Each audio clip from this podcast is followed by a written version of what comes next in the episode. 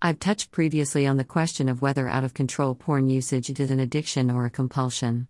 That thought must have been in my head again at some point again during the day, and I happened upon the following from the Verywell Mind website that felt as though it encapsulated it well, particularly around compulsion. The difference between an addiction and a compulsion, verywellmind.com. Within it, a compulsion is described as the intense urge to do something which leads to a behavior.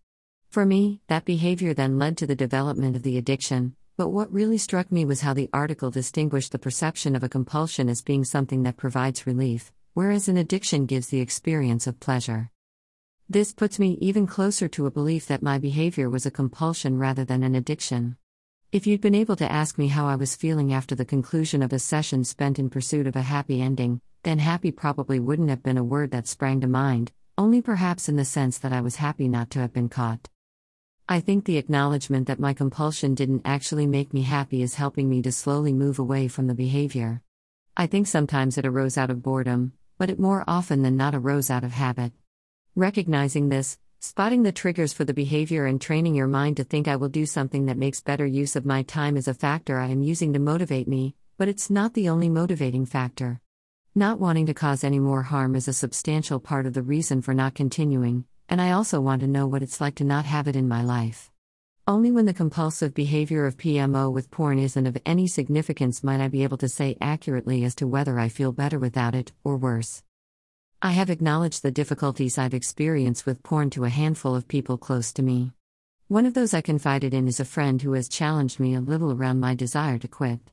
Knowing him as I do, I know that his motivation for doing this is partially to play devil's advocate, but also to get me to think about this more deeply. His argument was that if I was not in a relationship, why would using porn be a problem? If I was doing so in my own time and without harming anyone else, then what would be the problem? It's a reasonable question to ask, and I'm not sure I'd really thought of an answer until I wrote down the question in the previous paragraph. I think my stance is based on two things. If I reopen the door, closing it again is only going to take time. Given that it's taken me this long to close the door as much as I have, why would I go back?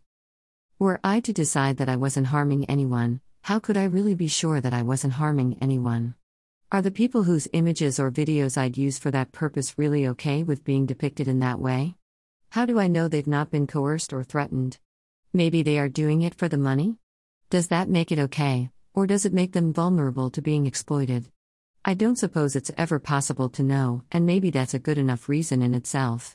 In other words, if I can't be sure, then why would I make myself a customer for something that could be inflicting misery upon someone?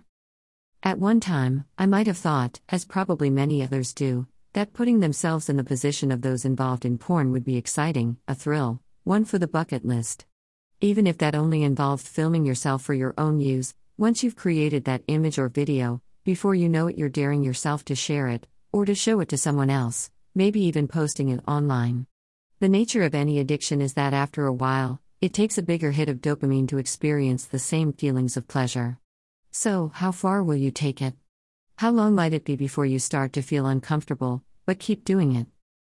It may be that in a few weeks or months' time I might feel that my life is missing something without porn, but I'd prefer to reframe that and think what else in my life have I missed out on because of porn? It's time to try and find out the answer to that question, rather than have an even bigger list of regrets to look back upon in years to come. I've already got a lot more regrets than Frank Sinatra had, but why keeping adding to the list? Frank Sinatra, My Way, HQ, YouTube.